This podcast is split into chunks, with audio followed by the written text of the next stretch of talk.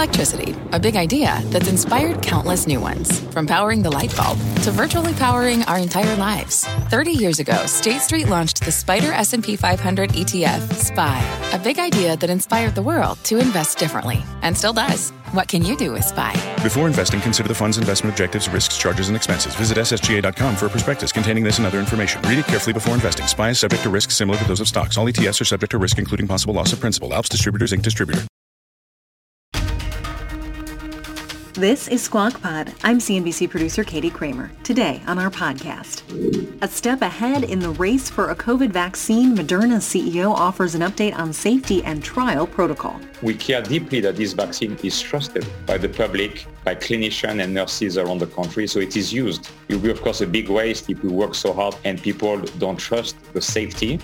A blizzard in September, Wall Street's biggest software IPO ever from a still unprofitable company few had heard of until this week, seasoned tech watcher Doug Clinton. I think you could see the necessity for software solutions like Snowflake increase by 10x over the next 10 years. And an investor who got in on the ground floor, Wing VC's Peter Wagner. This is really one of the fundamental trends of our generation. Those stories plus a healthy clash of minds and crony capitalism. They like to mess with me in the control room, Sorkin. I don't want to get you started on this. If you're trying to bait me, you know my view. It's Thursday, September 17th, 2020. Squawk Pod begins right now. Good morning. Welcome to Squawk Box right here on CNBC. I'm Andrew Ross Sorkin along with Joe Kernan. And they brought Kelly Evans in to take to, uh, you know, to make sure that we uh, we behave, Joe. Andrew. All the way into the uh, studio. All the way into the, the, studio. You came, you're in the studio. I, we're both in the studio. She's in the studio. You're on delay. Yeah, he's on delay. This is gonna be fun, I'm, Kelly. I'm in. I'm in the studio. This is this is my studio. It this is. is the way. Uh, that, this and that's the fine. future You want to stay, you you don't want to come back to work like like uh, like us. That's fine. Just know you have a delay. Just There's know that you have a delay. Let, us really before let's we milk. chance. Yeah, let's milk this, Kelly. We can just go back and forth. we don't need to. I mean, we can finish each other's sentences. He's going to be like, He's like five seconds behind. This is going to be awesome. Let's really, let's, let's Joe, really this do is it. the first time you're back at the Nasdaq in a, a little while. Or? No, I, I, I, go away and then I'm quarantined. So I went away once in July, came back was quarantined, but then I finally got back here. Then I went away again and then came back and I've been quarantined for another uh, you gotta two weeks. stop going away. What are you doing? I guess I wish these states would drop off the list. There's still, I think, uh, there's 57 states on the list. Um, no, that was a different. Uh, there's a lot of states on this list. Let's get, let's get the, you know, and, and, and not all states. I, I, was in a county like where there's an island. I was like, no one was there, and because it's that state, so none of it makes any sense. Anyway, I'm glad to be back, and I hate the delay. And I'm looking at Times Square, and it's it's kind of cool. And I think there's a big.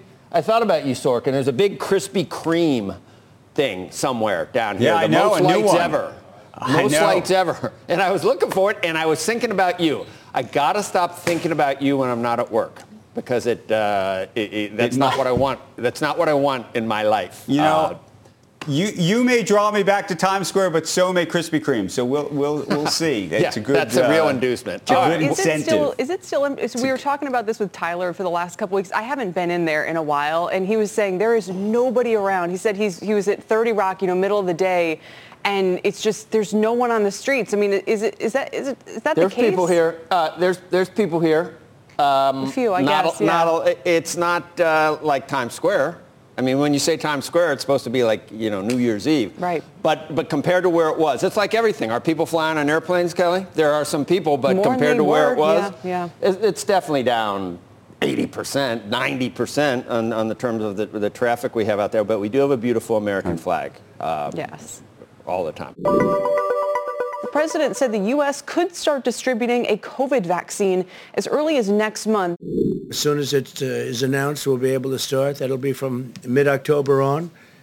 Uh, maybe a little bit later than that, but uh, we'll be all set. So as soon as it's given the go-ahead, uh, they're doing trials, as you know, and as soon as it's given the go-ahead, we will uh, get it out, defeat the virus. Now, that, of course, contradicts earlier remarks made yesterday by his CDC director. Uh, those remarks were made to the Senate. Dr- Uh, Dr. Robert Redfield said he expects vaccinations to begin in November or December, but in limited quantities. I think we have to assume that um, uh, if we had a vaccine, say, released uh, today, that it's going to take us probably in the order of nine months, uh, six to nine months to get the American public vaccinated. Saw a lot of that uh, news conference. It, it, it, it is a little bit surreal. Uh, it, it, you know, I don't know. We'll see uh, what happens. And it is being politicized by both sides. One, one side wants it before the election. The other side doesn't want it until after the election, which is sick enough. But the, the, watching the president explain, explain how these you know, some of the people at the CDC and others explain that, yeah, I think, I, I, just don't think they understood the question. I, I think he was confused. Or yeah. I think, you know, it's, it's a hard case to sell. We're getting sort of inured to it, but um, I don't know when it's going to be. You know, uh, I think we're going to be talking about the vaccine more today and, you, and, the prospects for and, it. And i was curious, Joe, I don't know if you guys have already talked about this, but uh, your own feelings about getting it. I mean, are you pro? Are I would, you nervous? I'm, I'm totally ready. I yeah. think I, I, I'd be I'd be first in line. I'm, I'm ready right now. I'm, I'm ready to, for my immune system. You know, if there's, I know that there could be some uh, potential side effects, but uh, I think I can, I can, I, would certainly much rather have a little spike protein uh, fragment than the virus itself. I'd like to get, you know, I'd like my immune system. I don't, there, I haven't had an, I had an antibody test uh, a month or two ago and um, after someone in my family months ago d- didn't know she had it at oh, all, wow. but but but had antibodies to it. So I thought, I wonder if you know, right? That would be like winning the lottery, right? If if you took the test and you and you had, had it, it no and, symptoms, I, yeah. But uh, you know. I have fantasies that maybe, you know, when I had a little, didn't feel exactly right for a couple days, I'm hoping I was one of those asymptomatic people, and, uh, but I have no reason to think I did uh, ever. But um, wouldn't you get that test before you got the vaccine? I think you'd do that too. When That's you, you wouldn't get point. the vaccine, wouldn't you get it uh, an antigen test first, antibody test first? Yep. Uh, Andrew, what are your feelings on it? Would you get it, Andrew? Um, I'm probably likely to take take something. I want to see which one which one is approved first. I want to understand it. I think, like so many other people, I think I just want to understand the dynamics of how it works, what the possible uh, ramifications may be. Right. I want to right talk to the hey, various Kelly, uh, this, this doctors is a guy that we, who, we all uh, get the opportunity to talk to. So this is a guy who gets one of those iPhone upgrades, and oh no no oh no no no no no no. Uh, you like you you wait a couple of weeks for the iPhone software upgrade, don't you, Andrew? Yes. Before the bugs I wait a couple out, of weeks for the upgrade on the software, so I'll probably wait a couple right. weeks on this. Th- there you go. I'll, be, I'll, I'll proudly wear my mask between now and then. So. yeah. All right. We're now two weeks away from a key deadline for airlines and others, but think of this. The federal aid linked uh, prohibition on job cuts. So you're not allowed to do that. It expires after September 30th, though, meaning we could see mass layoffs on October 1st. Airlines and labor unions are re- renewing calls for lawmakers to approve another $25 billion in payroll support. They said airlines could furlough or lay off more than 30,000 people when the current term expires.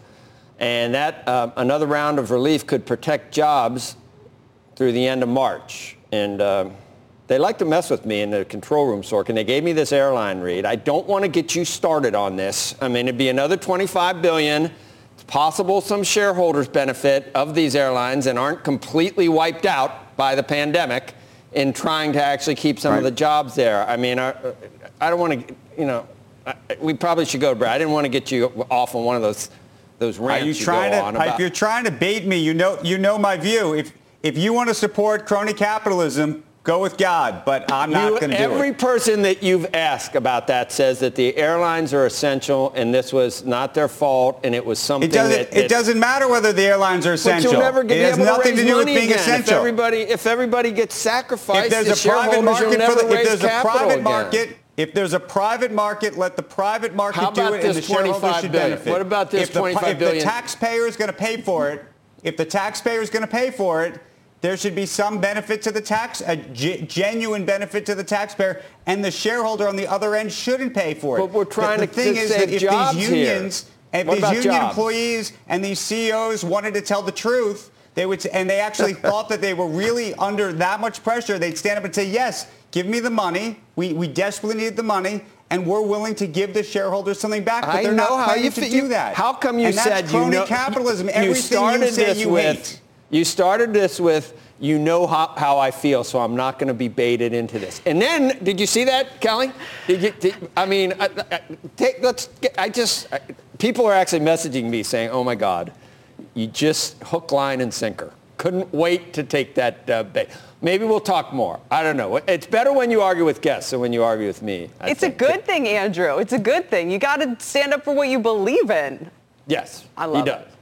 Some, but you, somebody's got to. But uh, it, for some reason, you hate airline. Even though you hate driving on long trips and you love, you know, the front of the plane, you still seem love to airlines. hate airline. You still. Uh, that's the only crony capitalism you ever it, bring up. It's about it's, fairness. It's, it's about fairness for the shareholder say, and fairness.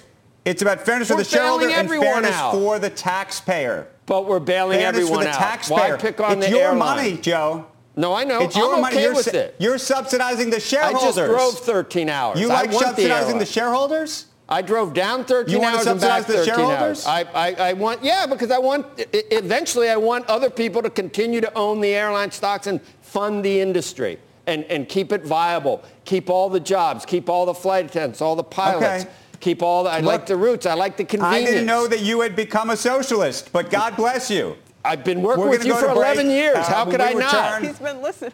Yeah, I've been with you for 11 years. You don't think it, some some of my stuff's I rubbing mean, off on you? This, this, like this, this whole this whole corporate cronyism, socialism effort. I, I didn't know the roles were reversed. Coming up on Squawk Pod, the ticking clock for a COVID vaccine. We'll hear from Moderna CEO Stéphane Bancel on the pressure. The only piece for me that is important is the safety of the process and the integrity of drug development. And when they'll have enough research data to know if they have a vaccine that works. Our base plan is November. And that's what we have been saying for many months. Our best possible outcome will be October. What's on the horizon for financial markets? At PGIM, it's a question that over 1,400 investment professionals relentlessly research in pursuit of your long-term goals. Specialized across asset classes, but united in collaboration, our teams provide global and local expertise. Our investments shape tomorrow, today. Pursue your tomorrow with PGIM, a leading global asset manager.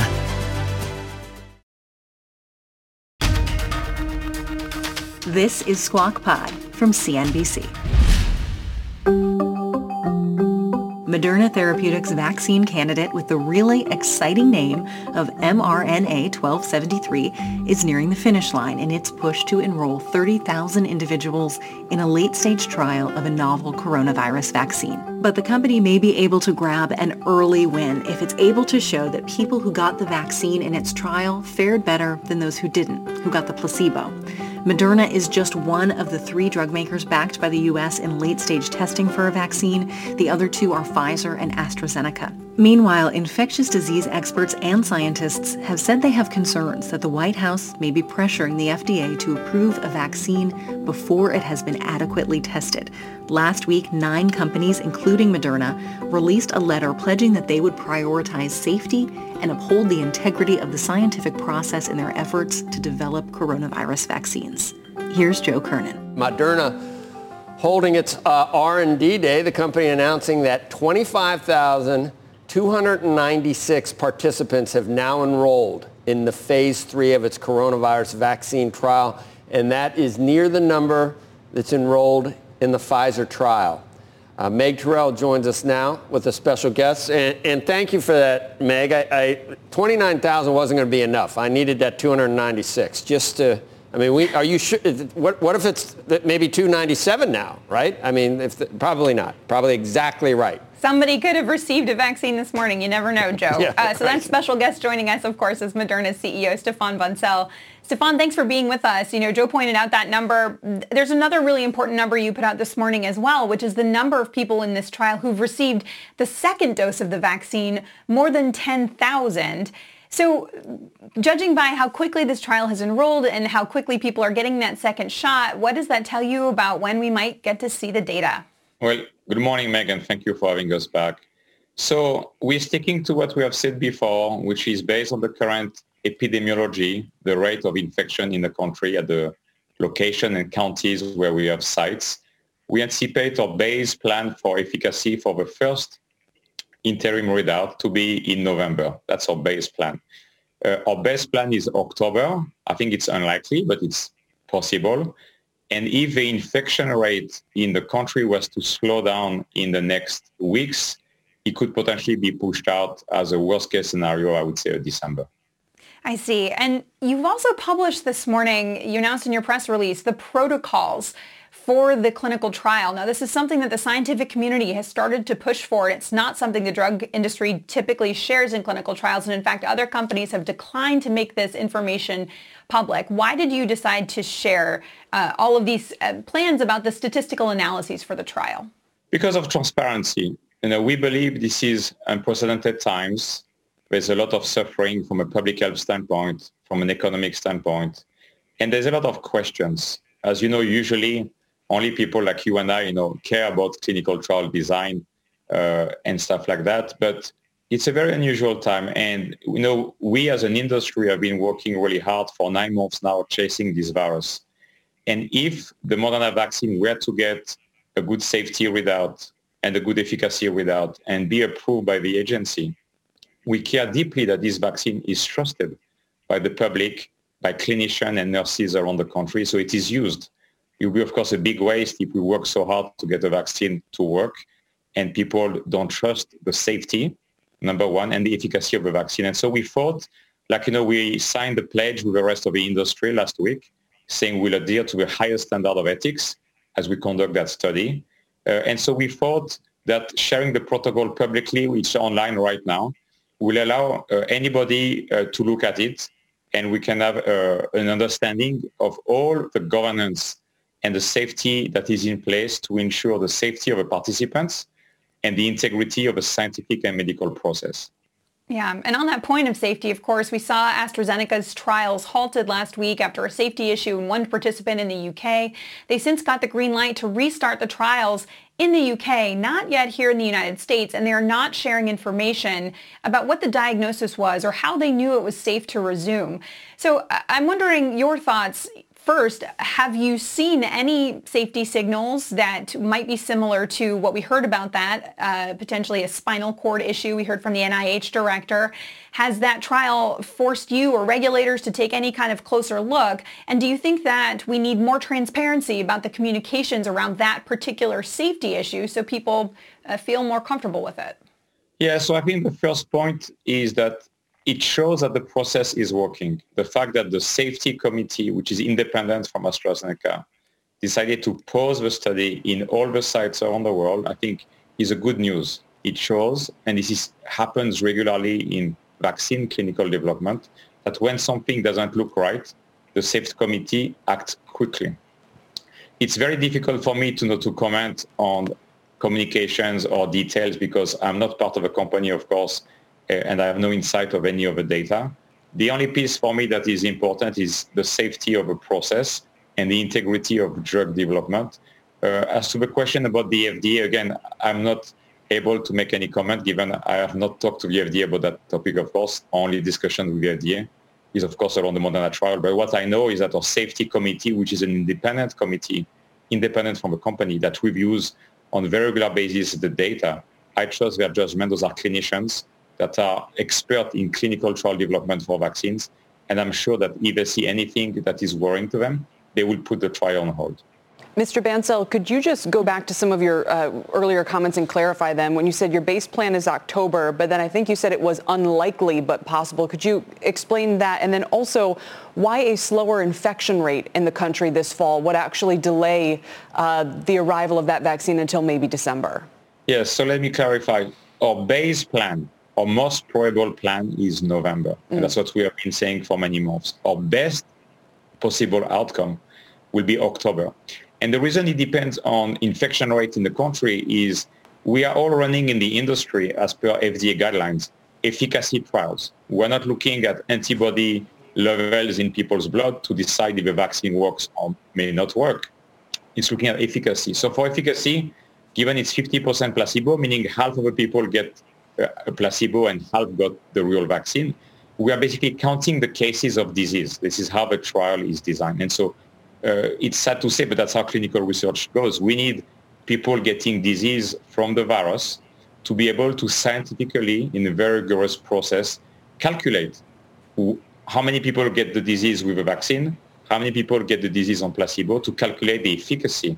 And the FDA has said they want at least a 50% efficacy in the vaccines to consider the application for approval.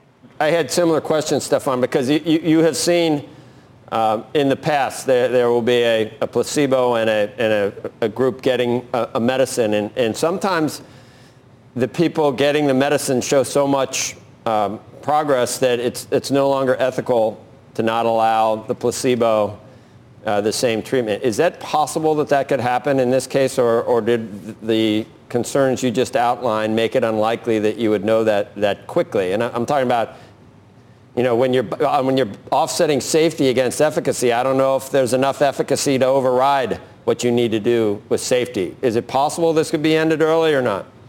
That's a great question, Drew, And it is technically possible. As you say, we do not know the efficacy of our vaccine. That is why we're doing a phase three study to know that. But indeed, if a vaccine were to have a very high efficacy, it is possible sometime in the process that the safety committee, which sees all the data and all the cases, will determine that it is not ethical to keep going uh, with people getting placebo.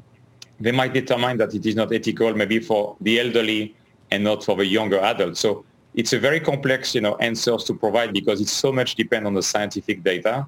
But it is a possibility that, of course, our safety committee is ready to recommend if they deem in their medical judgment it's the right thing to do for the participants. Stéphane, it's Meg again. You know, I need to ask you about an issue that people are focused on, uh, executive stock sales at Moderna. And I understand that in your most recent quarterly filing, you noted that to try to avoid any distraction as you're pursuing this mission for a COVID-19 vaccine, uh, you, everybody has agreed not to enter into new 10b5-1 trading plans, add new shares to these plans, or engage in additional unscheduled sales of Moderna stock in the open market. Tell us why you made that decision. And also, you know, as these criticisms mount, do people really make a differentiation between these scheduled sales and ones that were already part of these plans? I understand, you know, as recently as a few days ago, you and others on the uh, executive team have had these scheduled stock sales. So people keep seeing these mount up. Why not just stop them completely? Yeah, so there's a lot of considerations to be taken in stopping the plan. As you know, this is highly regulated by the SEC. Uh, what we've decided to do with the team and the board in terms of not starting new plan is because the phase three is ongoing, even though we have access to no data, because again, the safety committee, which is independent for the company, has access to the data. I don't even know if we have had cases so far, Meg, and how many we have. I have seen nothing since we started dosing a subject as it should be. But just to make sure that there is no suspicion of wrongdoing, uh, which again will be impossible given I have access to no data, uh, we just thought it was uh, better just to put that in place. And so that's what we communicated in our SEC filings. All right, Stéphane Bancel, we'll be staying tuned for base case November, best case October, and we'll be watching your R&D day today where I know you've been going through the entire pipeline. So thanks for being with us this morning. Thanks for calling me. Next on Squawk Pod, a blizzard on Wall Street. Cloud company Snowflake made history with the largest software IPO ever, an evaluation on par with Goldman Sachs. Venture capitalist Peter Wagner got in on the ground floor. The enterprise is transforming, and it's transforming at all layers. Snowflake is certainly a great example uh, of a company that benefits from that. We'll be right back. This podcast is supported by FedEx. Dear small and medium businesses, no one wants happy customers more than you do.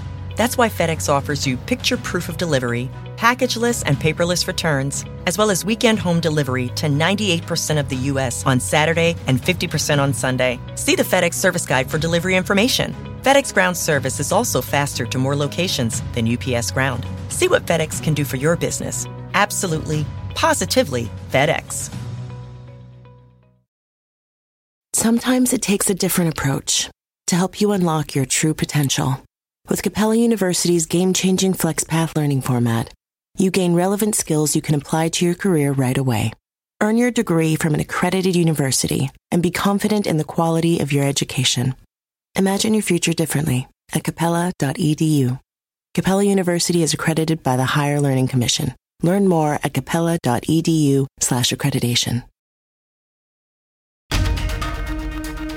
You're listening to Squawk Pod.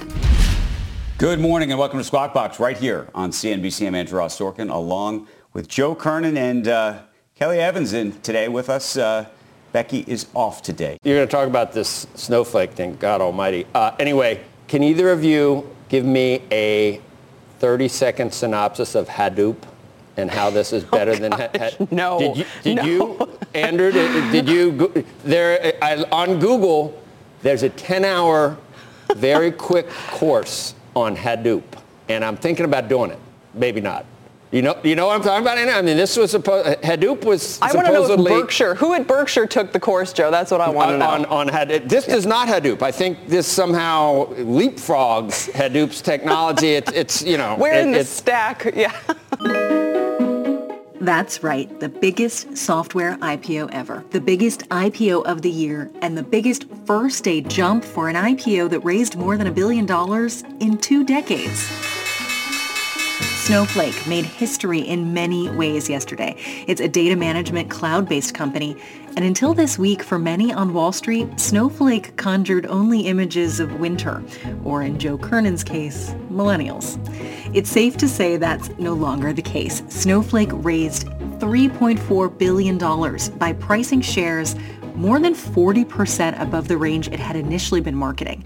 By the end of the day, yesterday, Snowflake shares soared 112%, giving that company a $71 billion valuation. For comparison, Snowflake started the day the size of Constellation Brands and ended it with a valuation on par with Goldman Sachs. Early investors made billions, at least on paper. For early, long-time investors, that's as much as $11 billion. Later buy-ins, like Warren Buffett's Berkshire Hathaway, now sitting on a cool $1.6 billion, double the original investment. Berkshire's involvement in an IPO at all, let alone one in a cloud company that few had heard of, is significant. The last time Warren Buffett invested in a newly public company, the year was 1956, and the company was Ford. So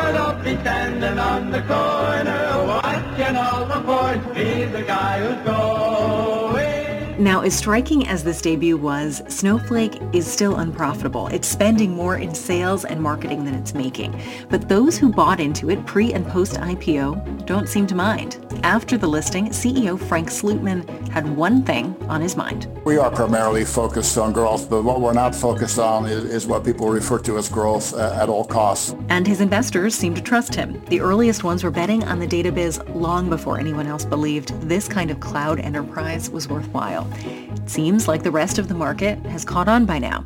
The Nasdaq's Emerging Cloud Index, which consists of over 50 public companies, is up 55% this year. That's compared to only 25% gain for the Nasdaq and a 5.3 gain for the S&P. Let's get back to Kelly. Let's talk a little bit more about this now with an analyst, Doug Clinton, managing partner at Loop Ventures. Doug, can you kind of start by telling people why Snowflake is such a valuable asset in general here? I think over the last decade, we've heard so much about this trend toward big data. And the next evolution, in our opinion, of big data is really big data management because the point of big data is to create intelligent software. It's to create incredible experiences for users. And it's really the precursor to AI. And what Snowflake does, I think why people are really excited about it thematically is it is sort of that bridge, in, in our opinion, from big data to more intelligent software. They help companies essentially architect their data more intelligently in the cloud. So the, we were joking about Hadoop a second ago, but I mean, who are the rivals in this space? How much of a lead does Snowflake have? How much of a moat does it have, to use the Berkshire language? So I think really, when I think about their competition, some of their biggest competition are actually the companies they work with, the cloud providers themselves, AWS, uh, Google, Microsoft with Azure. Uh, those are the ones that I would be most focused on. Certainly there's other ones in the market like a Hadoop. Uh, there's other companies that are sort of, I'd say, in the same game, in the same league, companies like Databricks, which is a, a private company still. But I do think that if I were an investor in Snowflake, I would be focused more on those big cloud providers, trying to expand their capabilities right. and sort of shutting Snowflake out of the market. As we know, Amazon loves to go down the balance sheet and turn every cost center into a new re- revenue item. So mm-hmm. Snowflake would appear to be a candidate for that. What's its valuation right now, Doug? At about $245 this morning, right about its IPO price. What are we talking about in terms of the multiple on revenue and, and does it generate earnings? It doesn't generate earnings yet. I think in, in our rough estimate, it's somewhere around 70 times next year's revenue. That would make it, uh, even at the time of the IPO, I think it was one of the most expensive software companies in the market. And now I think it is far and, far and away one of the most expensive companies in the software market. Doug, I, I read a quote that someone uh, said that the pandemic accelerated this cloud adoption or the cloud migration by 10 years. And, and I, I, you know, we're hearing everything. The pandemic, you know, stay at home. It's accelerated everything. Is that true? You, and why? Do you agree with that? 10 years feels aggressive to me. Uh, I would believe it if it was maybe a year or two. I think we've certainly seen this acceleration in terms of productivity software, software to help people work at home. Much of that software is managed in the cloud. But when I think about the bigger opportunity in the cloud, it's moving everything, even things beyond this sort of work at home trend uh, into the cloud. So I think it's maybe more like a year or two it's been accelerated. Uh, that doesn't mean that the trend isn't real. I think it's still a real long-term trend. Cloud computing is is here to stay, but I don't think it's been accelerated that quickly. Doug, when people talk to you about, okay, it's a 70 times revenue name, uh, but to use an imperfect analogy, but the last IPO that Berkshire bought into was Ford in 1955, I think. I mean, does this have the kind of potential for the next several decades that a Ford would have had back then? As crazy as it might sound, I think it does. When we think about this trend toward AI and the amount of data that will go into creating intelligent uh, software applications, I think you could see the, the necessity for software solutions like Snowflake increase by 10x over the next 10 years. Fascinating. Doug, thanks so much, sir. We appreciate it. Doug Clinton with Loop Ventures joining us yep. this morning. So, guys, it, this I was just thinking about this. I think about Jeff Bezos. So when this was founded like seven, eight years ago or something, and, and it was founded on the notion, all right, we're going to compete with Amazon AWS. And, and, they said nobody can, can compete with, with AWS. What the hell was, what, he sold books online. Why were they, eight years ago, already the leading behemoth in, in cloud and AWS? They, that's why I think they literally had a guy in like South Africa who was like, do you mind if I use some of your extra server space for a while? They go, yeah, no problem. And the next thing you know, they're like, hey, maybe we right. should do this for everybody. That's why he's the richest guy in the world, Sorkin. Yeah. What have you thought? You know, you've thought of a few things, but uh, I had I wasn't thinking about the cloud and you know maybe opening up my my uh, Commodore to store something. Let's get to someone that was the seed financer Joe? of this. Yeah, thanks. Uh, uh, it's uh, an early Snowflake investor. Just reading up on this, Peter. Peter Wagner is founding partner of Wing Ventures. Peter led uh, Wing's seed investment in Snowflake. The firm's participated in every round of financing since. So that was back in 2013. I, I was reading through all this stuff. Uh, you're like my idol now, uh, Peter. I guess you're you're eight years smarter or seven years smarter than, uh, than Berkshire Hathaway to be in here. And this is what you've, you've seeded 25 companies that have, that have come public. If I, if I, and you have a, a, a, summa cum laude physics degree from Harvard. I guess that's how you figure this stuff out. That, maybe you can explain Hadoop uh, uh, to all of us today and, and, and how people thought that was going to be the state of the art. And this was an Empire Strikes Back moment uh, for Snowflake. Yeah, well, there were a number of contrarian ideas uh, around the early Snowflake, and you touched on one of them. Uh, you know, Snowflake was really uh, built around unleashing relational technology, which is what enterprise data and analytics had been built on really since the 1970s. And a lot of people thought that wouldn't be possible. Uh, newer frameworks like Hadoop, which you just mentioned, uh, were all the rage. Uh, but the Snowflake founders felt that they could harness the power of the cloud in a way that wasn't obvious uh, to really uh, create a new generation of enterprise analytics. And I think history has shown them to be correct.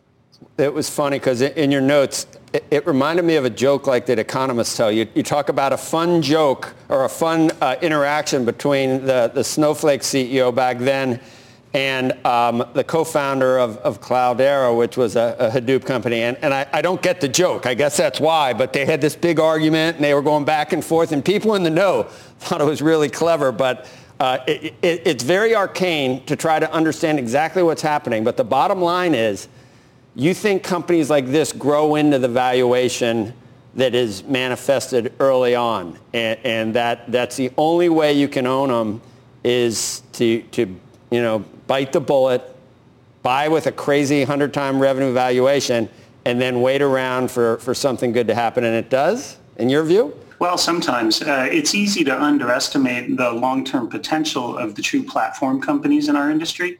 And that really is the, the opportunity that's so exciting about Snowflake is uh, it is our industry's first true data cloud, uh, which is an enormously powerful concept. Uh, the modern enterprise is built on data. It's powered by AI, and the data cloud and the cloud data platform uh, are the most strategic layers uh, within the enterprise technology stack that's enabling this transformation of business. Uh, that's the potential. and you know, now that it's become visible, there's a lot of people that uh, want to be part of that. I mean, there is another way to own these, which is uh, to work with the founders when they're just starting the company, and that's obviously how we got involved. One thing I quoted you on earlier was that the pandemic uh, has accelerated um, a move to the cloud by five to 10 years. And, and, someone earlier said maybe one or two years, but make your case for, for why that why you believe that to be true, five to 10 years. Sure. Yeah. Well, you know, the enterprise is transforming and it's transforming at all layers. Um, the technology that it runs on, uh, the types of applications that it uses, uh, the way that its people uh, work together. Uh, and the pandemic accelerated some trends like remote work which we're dealing with right now during this broadcast. Uh, but uh, it accelerated a lot of uh, fundamental trends too surrounding the cloud and has really uh, pushed enterprises towards cloud adoption. Uh, and Snowflake is certainly a great example uh, of a company that benefits from that. But you know, this was going on anyway. this is really one of the fundamental trends of our generation. I think it's a five to ten year pull forward just because uh, there really, uh, I think, was already emerging consensus within uh, enterprise IT as well as new companies being born in the cloud that this was the only way to go. Uh, the pandemic uh, really created a burn the boats moment that, that forced that shift to happen so you're going to stick with this enterprise stuff, I guess. But I was going to tell you, ask if you can call me next time you, you think something's really going to be big. You know what I'm saying? Like plastics or something uh, from the grad. But it's, it's still going to be enterprise stuff, right? You're going to stick with this? At Wing, uh, we're all about the enterprise. And, right. and this whole development of the modern enterprise is what the firm was, was really founded to help founders enable. That, yeah. So that's oh. what we do. well, well, we'll have you back. Um, interesting. I, would like to know a lot more, but uh, I, I, I, said earlier, I saw a, a, Google video on how to understand Hadoop, and it was only 10 hours, the course, and supposedly I'd be really good at it by then. Should I do that? Should I, will I want my 10 hours back, or what do you, what do you think? Uh, I think the world has moved on from okay. uh, from, from Hadoop. There's oh other other things to study that I would suggest. I don't want to hear from Cloudera. All right, thank you very Not much. Not even the cutting edge, Joe. He would spend I, know. 10 hours. I'm finally figuring it out. I'm finally figuring it out, and the world has moved on. You know, that's a story of my life. Yeah, uh, mine too. That's Squawk Pod for today. Thanks for listening. Squawk Box is hosted by Joe Kernan Becky Quick, and Andrew Ross Sorkin. Thanks to Kelly Evans for sitting in today. You can tune in to our TV show weekday mornings on CNBC at 6 a.m. Eastern and subscribe to Squawk Pod. Listen whenever you want, whenever it works for you. That's what's so great about podcasts. Tell a friend to subscribe and tweet us at Squawk CNBC anytime. We'll meet you back here tomorrow.